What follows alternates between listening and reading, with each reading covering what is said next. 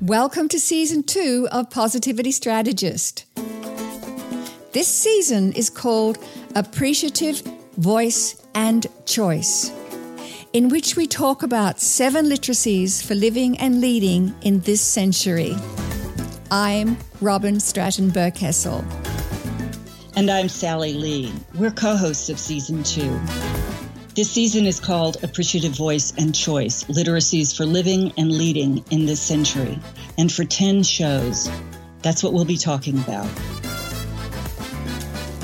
Hello, Sally. It's great to be with you again. Hi, Robin. I love that we're doing this. So, why don't we just jump right in and introduce the first literacy in today's show? We'll be focusing on the literacy of inviting inquiry and how that raises our appreciative voice. In the last episode, we offered a broad introduction to our season's theme appreciative voice and choice, literacies for living and leading in this century. Today, as you mentioned, Robin, we start with the literacy inviting inquiry. As a reminder, a literacy is just not one tool, it's all that adds up to being agile or literate in an area. And in this case, the area is appreciative voice. For example, with various teams that we work with, Sally, we both use Google Docs, and we've used Google Docs to kind of co-create this this ep, this this show, right? And so we have access to creating and editing documents. And over time, I've learned so much more about Google Docs. I actually enjoy working in the medium and get done whatever I need to. So you could say that I'm literate. I mean, I'm fluent. Well, almost anyway. I know what you mean. A couple of other examples um, come to mind. Speaking Spanish. I lived in Latin America for several years, that was many years ago, and became fairly fluent in Spanish. As time goes on, I get more and more literate. Am I bilingual? No. Can I navigate most conversations or situations in Spanish? Yes. I'm literate in Spanish. And you know, that's the way I feel about the years I've been working with appreciative inquiry. It's a path to mastery. And I believe I'm going to be on that path for the rest of my life. Was I literate after the first introductory certification course I took in appreciative inquiry? No. Am I literate now after 20 years of practicing appreciative inquiry? Mostly. Am I literate in appreciative voice on a daily basis? I can't say that I am. This is a new take on the application of appreciative inquiry in my daily life, and I'm learning.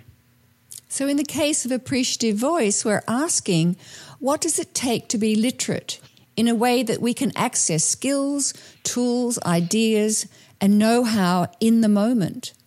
In our exploration of appreciative voice, we've discovered seven basic areas of literacy that facilitate our being adept at appreciative voice. It's a path to mastery. In fact, Robin, it may be, I've been thinking about this, that when we develop skill in these literacies of appreciative voice, that they evolve into a kind of superpower or superpowers that make our voice much stronger and more effective in every life situation. Wow, I love that. So let's name these literacies that now give us superpowers. And you will have heard them in our last episode. So the first literacy is inviting inquiry. That's what our focus is today. And that's the inquiring voice.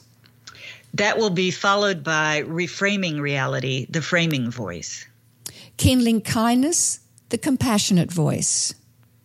Welcoming wholeness, the inclusive voice connecting the collective, the engaging voice. Powering the positive, the strength finding voice. Finding the future, the visioning voice. So, what is appreciative voice? It's creative and life giving. It may even be life saving at times. Given that we have the ability to use our voices in so many ways, appreciative voice may be infinitely creative. It serves us to be more conscious of what we're creating with our words, our thoughts, and all the multiple forms of expression. We've come to think that the core of appreciative voice is inquiry. It's the key. When we inquire, we're inviting a dive into a topic and a direction. True inquiry comes from and also stimulates curiosity. Think about what you're curious about. A synonym, a synonym for curiosity is inquisitiveness, and both terms can be tied up with wonder, that feeling of admiration and amazement where we marvel at the world around us. It's a great place to initiate inquiry. When we're being called upon to lend our voices, we might always ask ourselves what we're more curi- most curious about in that situation. What are we most curious about here? What do we want to know more about? And that will lead us forward. Here's an interesting thought about the importance of curiosity. In his 2017 book, The Curiosity Gene, Alexander Court puts forth the premise that inquisitiveness is responsible not only for human survival, but also for our evolution into the most intelligent creature on the planet. I have to say, Robin, that sometimes I wonder about whether we're the most intelligent. But anyway, Court says that curiosity, our inquisitive nature, is fundamental to our evolution and ultimately holds the key to happiness and personal fulfillment. So, curiosity and inquiry, so important. I came across this quote from Elizabeth Gilbert, the author of seven books. She's probably best known for Eat, Pray, Love, and her most recent book is Big Magic. Now, I heard this quote from Elizabeth when I was listening to one of my favorite podcasts, and that's Krista Tippett's On Being. And here's the quote I want to live in a society filled with people who are curious and concerned about each other rather than afraid of each other. And she continues So, taking this virtue of investigation, that gentle friend of curiosity, as something that we can live by, would be good for us collectively. So, circling back to our literacy of inviting inquiry, or as Elizabeth Gilbert says, the virtue of investigation, this gentle friend of curiosity, is the opportunity to become friends with and cultivate our appreciative voice. Inquiry, this gentle curiosity, is perhaps the most potent thought form that we can use to engage with ourselves and one another to bring form and frame to our curiosity about something. And what speaks to me deeply is that from a place of curiosity and inviting inquiry, we can engage in conversations that are developmental and expansive as opposed to destructive, critical, or judging. And that applies to whether we're having a conversation with ourselves about ourselves or with others and about others. Inquiry is such an important and pivotal literacy for life. We remember people who are good at asking questions, don't we? You know, we usually remember them well because they showed interest in us and asked us thought provoking, story making questions. They engaged us in conversation that got past the pleasantries. Successful, memorable leaders, when you think about leadership, are almost always very good at asking good questions and involving others in the search for answers and stories and for solutions. They're great at stalking solutions with questions. Robin, you know what I'm talking about. Someone who made a difference in your life, even if you didn't have many or particularly long conversations, was probably somebody who asked you great questions about something that was important to you. Yes, I do. Um, and somehow they ask questions that take us in an interesting or even important direction and guide us into an exploration of what turned out to be the right topic. I had a school teacher like that. She changed the trajectory of my life by asking questions that had me know myself and my talents better. She became my thinking partner, and after all these years, I express silent gratitude to her frequently. She focused me on something rich and interesting and expansive that provided me with insight and directions. Her questions changed my life. Mine too. Uh, I had somebody like that. It was a boss. I was living in Manhattan in New York. Uh, this was a good while ago. I had a great job, and people told me I was good at it. But I didn't feel like I was really flourishing. And I thought I should be. I got sick a lot something just wasn't right. One day over lunch, my boss started asking me what made me happy in an everyday kind of way, that kind of happiness. What were the best kinds of surroundings for me? What an ideal day looked like for me, one that I could happily live day after day. it was pretty intense. In the moment, I didn't come up with great great answers to those questions, but the questions stuck with me. And I began to realize over time that I preferred being in a smaller city than New York, and that I was happier where there was less noise and hustle and warmer weather. And that in fact, I wasn't really cut out long term to adapt to a large corporate setting. Within the next year, I had moved out of New York and begun doing the type of work that eventually led me to appreciative inquiry. My boss did me a huge favor with those questions, and they changed my life for the better. Perhaps our listeners, Robin, can also think of times when they've served that role for others. Perhaps they've asked something that pointed someone in a new direction or helped someone to see a new answer or solution. And they can also think of the times when someone did that for them. You know, basic neuroscience tells us that we need to discover our own insights. We learn better not when somebody is telling us something, but when the conversation or reflection shows us something so that we see newly and make choices based on our new perceptions. We have an aha moment. And our decisions and our learning last longer and it's better if it was our own insight, not somebody just telling us something. And that's what great questions do. Mm. Yeah, so it turns out that perhaps we're better off focusing on becoming literate in posing powerful questions in the moment than in making sure we know the answers or are good speech makers or always clear on our positions and key issues. How true. Um, when we invite inquiry, it enables us to connect to and collect stories knowledge, information, intelligence, and even goodwill, something never to be underestimated. Inviting inquiry may look like may look different depending on the situation. It may be, you know, that I pose a question. I'm inviting you. Or you pose a question and I respond. So you're inviting me. Or we co create a question or a line of inquiry in order to pursue something of mutual interest and importance. So those are different ways of inviting inquiry. What's important is that we remember that it's always an invitation. Yes, and so the question that keeps coming up for us as we go through this particular episode is how do you invite inquiry? Well, as you said, Sally, it starts with a question, and the kind of question and the way you ask it determines what response you get.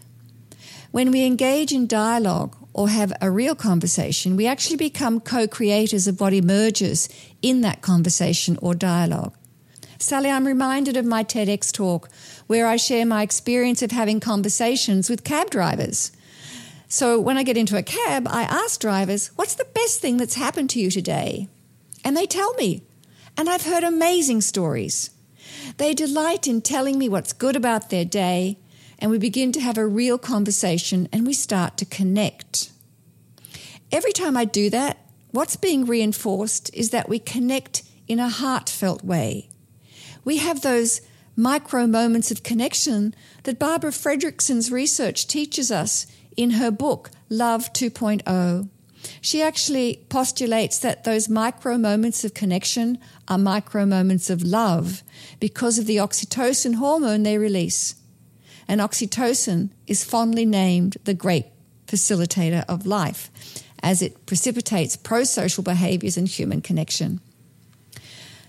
And in those conversations with strangers, I also experience something else. And it's that powerful quote from Margaret Wheatley, who says, You don't fear people whose stories you know. That's why I do it.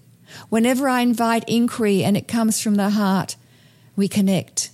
It's heartfelt connection. That question you ask, why is it so powerful and inviting? In unpacking the question of what you ask cab drivers, we're going to be exploring the foundational principles of appreciative inquiry, which underlie the literacies of appreciative voice. Some of uh, some of the listeners may not be familiar with the principles of AI, so let's go through them. And that will bring us back around to the literacies and back to today's focus of inviting inquiry. Great idea, yeah. And the names of the principles are somewhat intriguing, and we trust that our explanations will make them become more meaningful.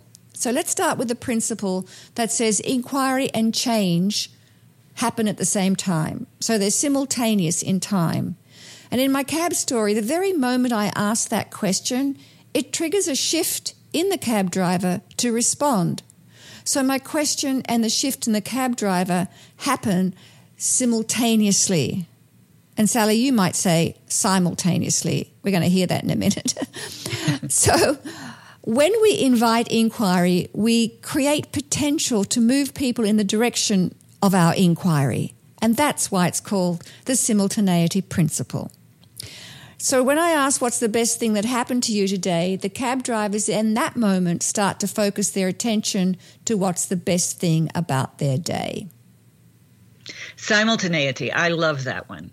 A second principle that shows up in the cab driver question is the positive principle because the greater the positive intent in a question, the more likely we are to find the goodness, the vitality, the beauty, and love in each other and in the situation.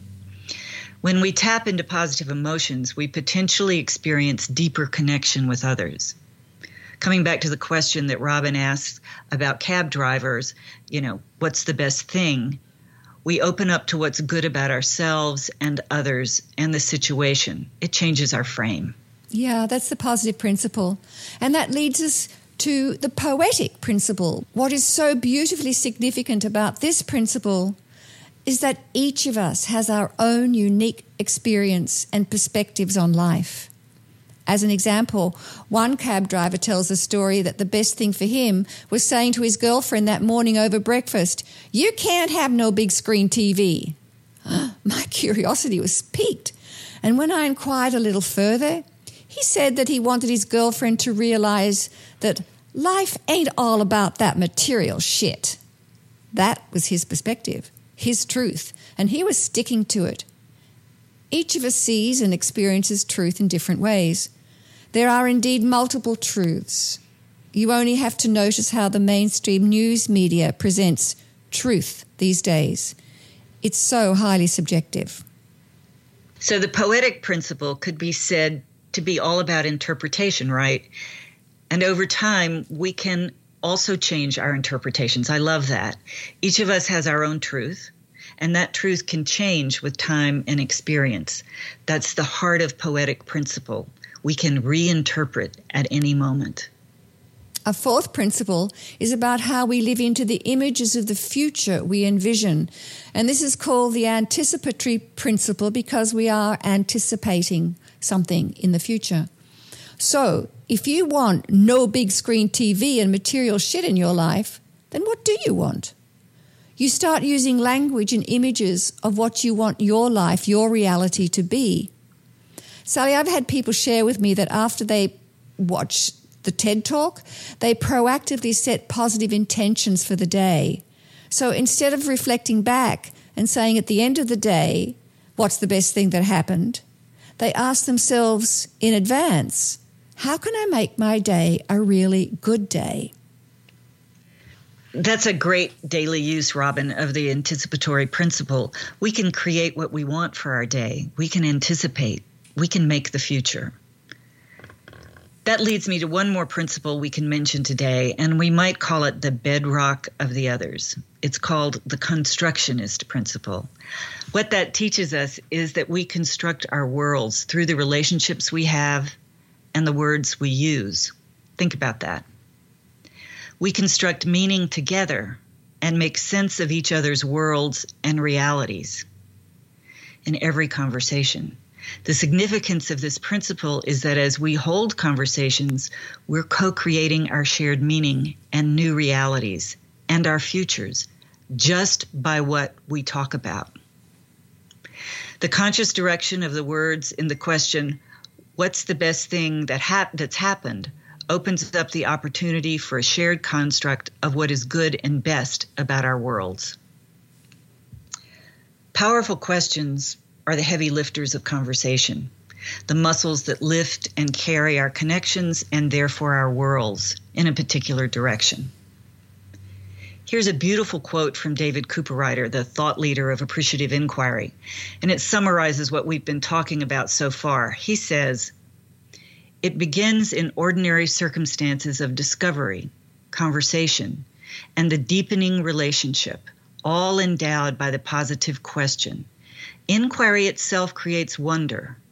When I'm really in the mode of inquiry, appreciable worlds are discovered everywhere. The feeling of wonder is the outcome. Of course, it also cycles back. A good positive question, like Karl Weick's notion of small wins, can change the world. I love that quote, and I love that whole sentiment. You know, the notion and the feeling of wonder and small wins and opening up our appreciative eye, that can change the world. So I'm just wondering now if how often, in fact, do we catch ourselves not posing a powerful question? I know that too many times I find myself wishing I'd stopped to ask a better question or even a question at all, instead of jumping in with a thought, even if my intention has been to be helpful. So, you know, how often does hindsight kick in? Robin, I could talk all day about the times I've missed the opportunity to engage with and be curious about somebody or to refocus a situation that's maybe headed south. Here's an example. A lot of younger family members were in town last week. And I realized after they left that though I asked them what they were up to and how they were, I missed the chance to ask them what they were excited about, what activities were the most meaningful in their lives right now, what they were hoping for and looking forward to. I also missed the opportunity on the other side to offer support, to ask them what they needed. After being a consultant for so many years, I'm generally pretty good at helping people discover solutions, and yet I just let it all go. Well, I bring that up because I rate very highly on the hindsight scale. I could write the book Living with Hindsight. And I find myself saying to myself far too often, why didn't I ask a question rather than make those endless suggestions? And it usually happens with those closest to me, my loved ones. My husband Jurgen runs his own digital strategy business, and we talk about clients and strategy and products pricing, etc. And when he wants to have a conversation with me about an issue, too often I'll jump in and tell him what I think he should do rather than invite him to share his thinking with me. It happens when I feel rushed and my mind is elsewhere, so I can give you all the reasons and excuses why I do it. But what we're focusing on here and what we're offering are ways to use our appreciative voice in the moment and get good with these literacies. And that's why we're focusing specifically on inviting inquiry today. So, with, with practice now, I'm catching myself more frequently. And before I open my mouth to give a solution, I'll use variations of how, how are you thinking about this right now? Or what do you already know about what the client wants? Or what's important for you to talk about at this moment? So, the question for us to consider is how might we keep ourselves more aware of the opportunities to use a question, to invite, to inquire, to listen? What practices might you adopt to help yourself and others? Sometimes, Robin, when a situation, when I'm in a situation that I would describe as being kind of hot, um, you know that where tempers are a little high or there's a it's stressful or there's a lot of disagreement i hang back to avoid conflict. So in in learning about appreciative voice i've been learning that you might need to do something that could take the temperature down a little as you're posing a question for example, when I was originally trained in appreciative inquiry and we learned to craft interview questions for groups we were working with, we often opened that protocol with an introduction or a preamble, something that set the stage or context for the conversation. It helped everybody get on the same spa- on the same page, so to speak. And that can be important in the moment, too, in the everyday way. It can be something as simple as you know, I'm sure we can work this out. Let me ask you something. Or we could say, I'm really interested in how differently we see this situation. Could you tell me about why this matters so much to you and what's most important to pay attention to? Those kinds of questions in the moment with a little introduction can often just make the slight difference, that difference we need in taking the temperature down enough to where we can really listen to one another. It has to be genuine interest, though. Um, sometimes when I say I'm interested in something, it's I'm finding out that saying it helps me get truly interested. My appreciative voice leads me. Saying the words helps make it so. Do you ever find that? Yeah, and actually, Sally, you just reminded me when you talked about the preamble that we use um, in advance of going to an appreciative inquiry um, interview protocol, you know, for that discovery phase. Um, it, that's actually the anticipatory principle. We're actually setting up the, the framework and the mindset for people to get into that conversation. And just as you're saying, that just by naming it, your appreciative voice leads you to then develop and say more about that. So that's really cool. But hey, I just want to come back to what you were saying about, um, you know, because I, I strongly identify with hanging back to avoid conflict. And there's something else for me that's aligned with that, and that is not wanting to speak up for fear of criticism. I was brought up with my grandmother and parents telling me not to say anything if it wasn't nice. And so that's been my default operating system. Yet in our society today, my sense is that by being silent is not always the most helpful way. Because if we choose to keep silent and not exercise our appreciative voice, we're not serving ourselves or others. And therefore, we are minimizing our contribution and how we can actually make any positive difference. In using our appreciative voice and by framing our opinions as inquiry, we open up the space for dialogue and learning and providing the opportunity for more voices to be heard.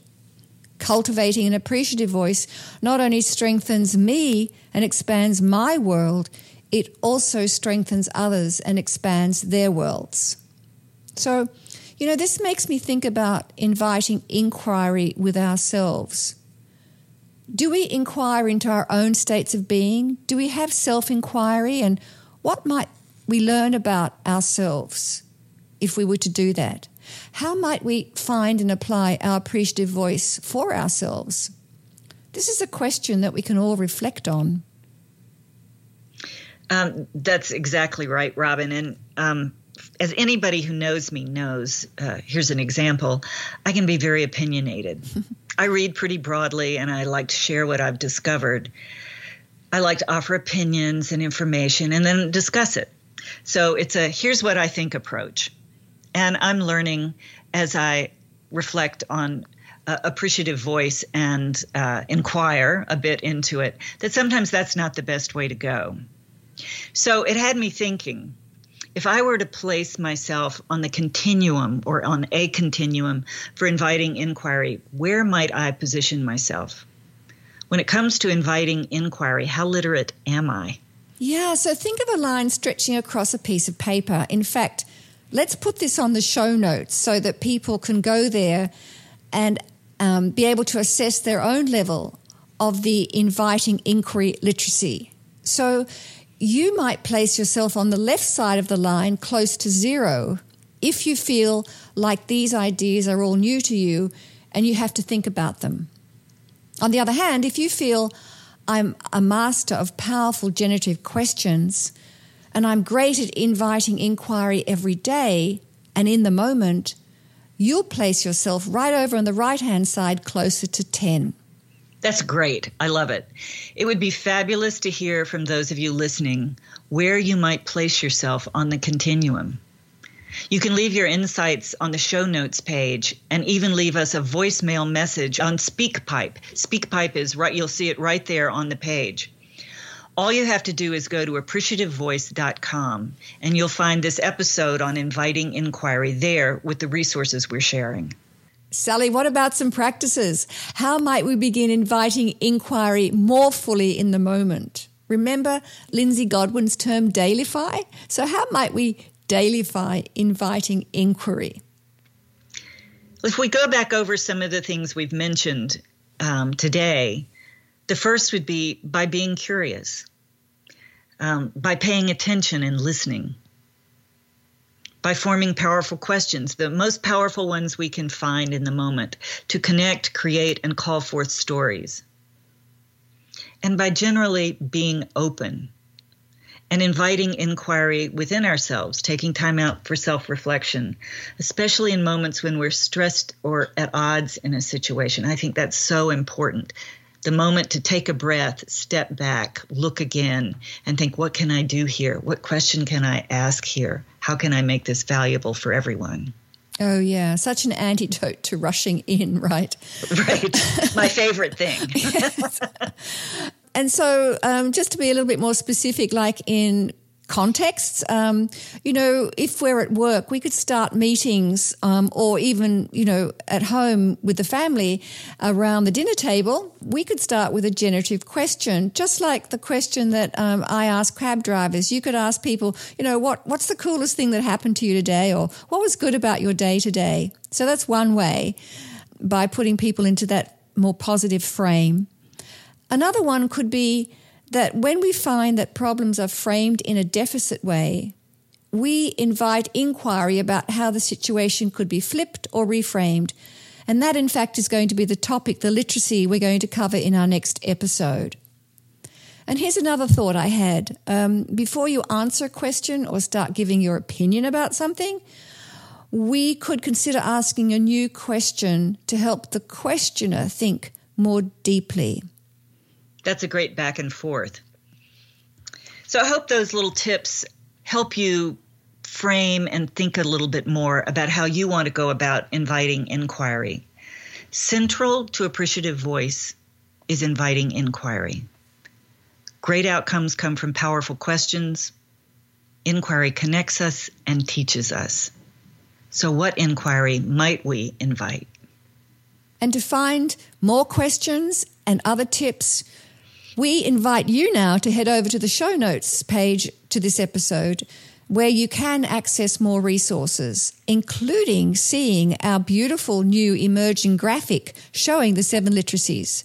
So please go over to appreciativevoice.com. Next time, we'll focus on the literacy reframing reality, that incredible skill and literacy of consciously shifting our perspective. We'll expand on our assumptions about human capacity and how the literacies for living and leading with appreciative voice and choice demonstrate what humans are truly capable of. And if you're finding value in this show, and we're having such excitement in producing and delivering it and creating it, we invite you to head on over to iTunes and give us a rating and review. That will help us be more easily found and then more people will find out about appreciative voice and appreciative inquiry. Remember, it's your choice to find and express your appreciative voice.